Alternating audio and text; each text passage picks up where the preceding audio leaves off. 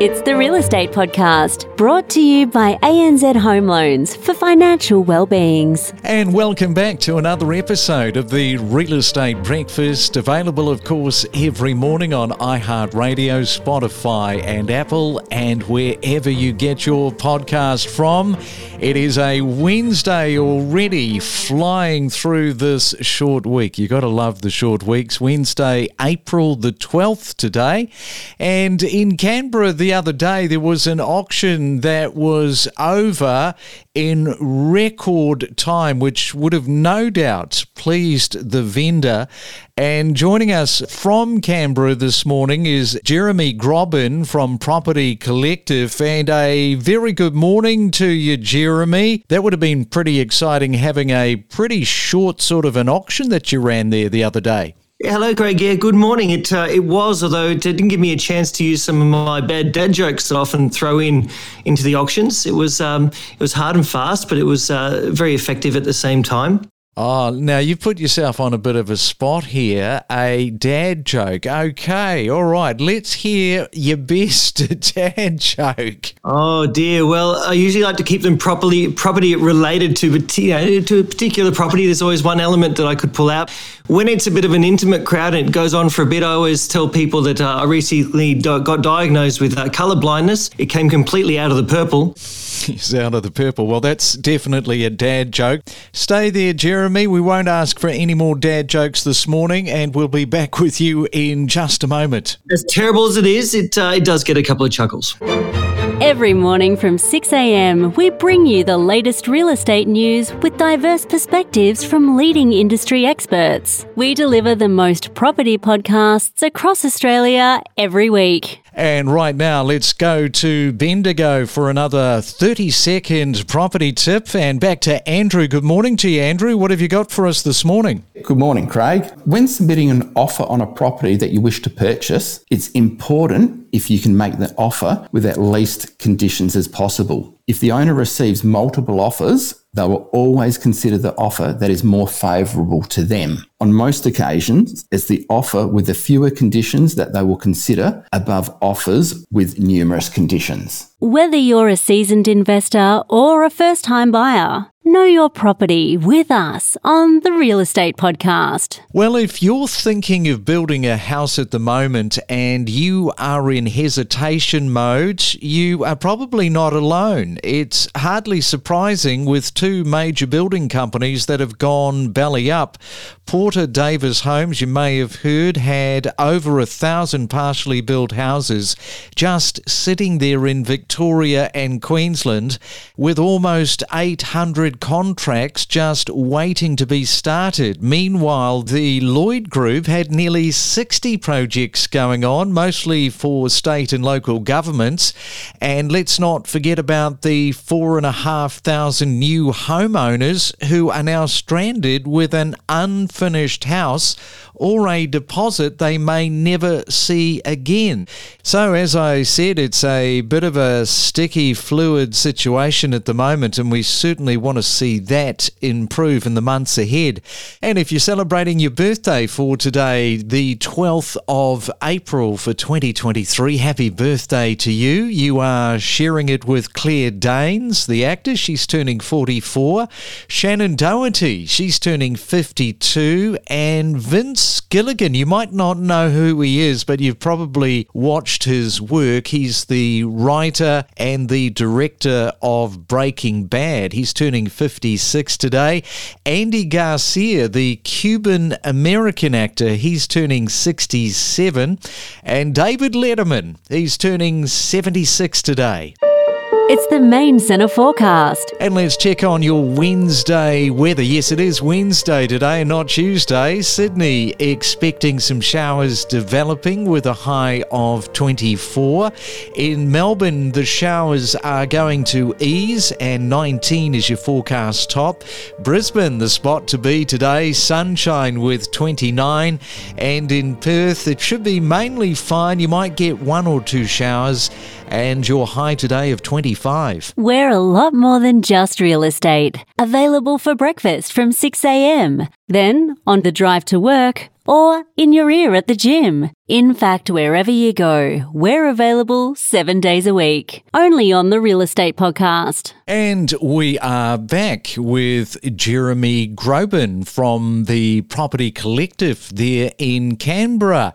And I guess the, the first thing to ask you, Jeremy, is, is what is your take this morning on the recent home price trends there in Canberra? Well, I think there's been a bit of a hangover. We did see such a rapid rise through twenty twenty-one, right through to uh, the middle of last year. And a lot of homeowners in particular were sort of holding on to those dream prices. The last few months we've seen, uh, I guess, the adjustment from their expectations and the feedback from buyers in the market.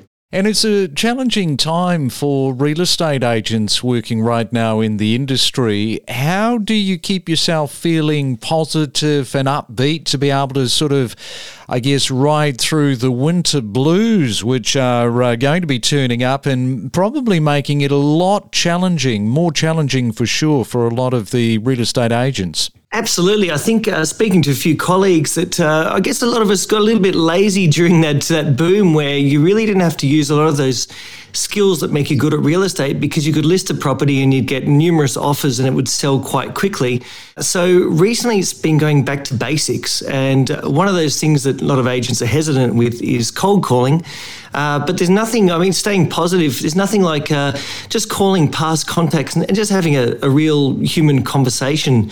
Uh, it can be quite uh, enlifting to find out what people have been up to, uh, what their plans are, and being that conduit to help them uh, get them on their way into, you know, the future they want to live in. Now, you are working, as we mentioned, there in Canberra. You're working as an auctioneer. What's happening around these lowball offers in your market? Is that still a factor at the moment? It is, it is. Actually, I had one uh, recently. It was a, a three-year-old property in a, in a fairly good suburb called Demmon Prospect. And uh, price guide was was mid-nines for that one.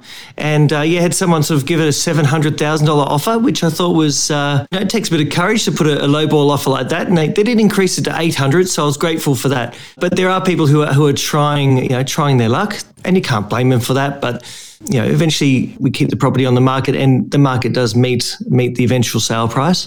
And what about vendors, just on that note? Uh, you're having some vendors in your market just still sort of sitting on the fence? They are, they are, but a lot of the media is doing a, a fair bit of the heavy lifting for us. I mean, we, you can't really escape the talk about interest rate rises and, it, and a bit of a crunch on households, and, and buyers are reflecting that they when they tell us at open homes and when they're making an offer, those considerations are in play. So as long as we have a good, clear, honest communication with our sellers and, and keep them up to date with what the feedback is, a lot of them understand that, that that's the way it's going.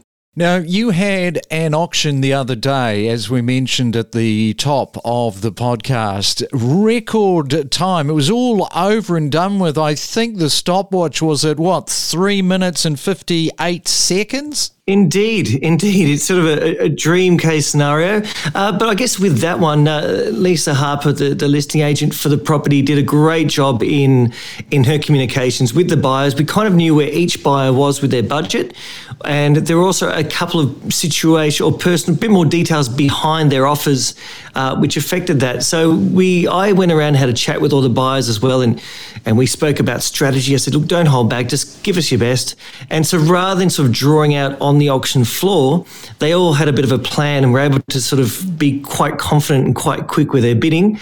And and the owners were were already, they knew what what range they, they were expecting. They were happy to release the property at the price we got to. How, how unusual was that though? Because you'd just be getting your throat warmed up, wouldn't you? Indeed, indeed, yes. When the hammer came down, I thought, uh, gosh, it, it did feel a lot quicker when I was up there and thinking, oh, I mean, the auctioneer's greatest fear could be, and an agent's fear is, you know, did we undersell the property? But uh, again, all went into the preparations in the days before leading up to that and just knowing the situation with the sellers, with the buyers, and that way it all came together quite quickly.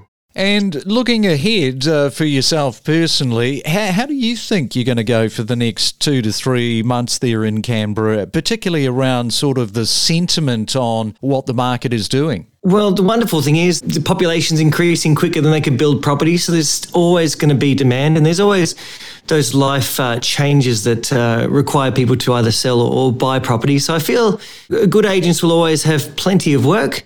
Uh, if again, just having leading back to those conversations, and, and it's it's a it really is a people business, and and just being there at the right time uh, with the connections that we have. Now, we are in April, so looking back over the last, well, since the start of this year, have you got a have you got a high point that you can share with us? Gosh, uh, several. Um, I did have one just recently. Had, a, had an auction in a suburb called Monash, where the uh, the owner, it was uh, an estate handed over to him, and he wasn't coming back to Canberra, and he he didn't really want to stress out too much about the sale, so he gave me complete control. So I was able to get their house, do some help with some renovations, get the paint, the carpet done. He gave me complete autonomy to run that campaign, and trusted the feedback. and And the good thing is we we sold that one. Um, so the feedback for that one was about seven twenty-five. And end up selling at auction for eight fifteen. I know some buyers might get a bit upset about those sort of price guides, but it really was uh, the house for a growing family, a bit of a niche niche property, and it was purely the competition between some families that got that one up. And uh, look, he was he was it sort of changed his life, and the buyers were incredibly happy because it meant their kids could uh, walk to school, which was very close by. So everyone uh, winning scenario all round. Oh, you can't beat a winning scenario all round. Good on you, Jeremy. Well, thank you for coming on to the Real Estate Breakfast uh, this morning. Good luck over the next two, three, four months there in Canberra, and see if you can sort of beat that three minute fifty-eight seconds. I'd like to see if you can. Absolutely, I'll give it a go. We connect you to the best real estate information across Australia. The Real Estate Podcast.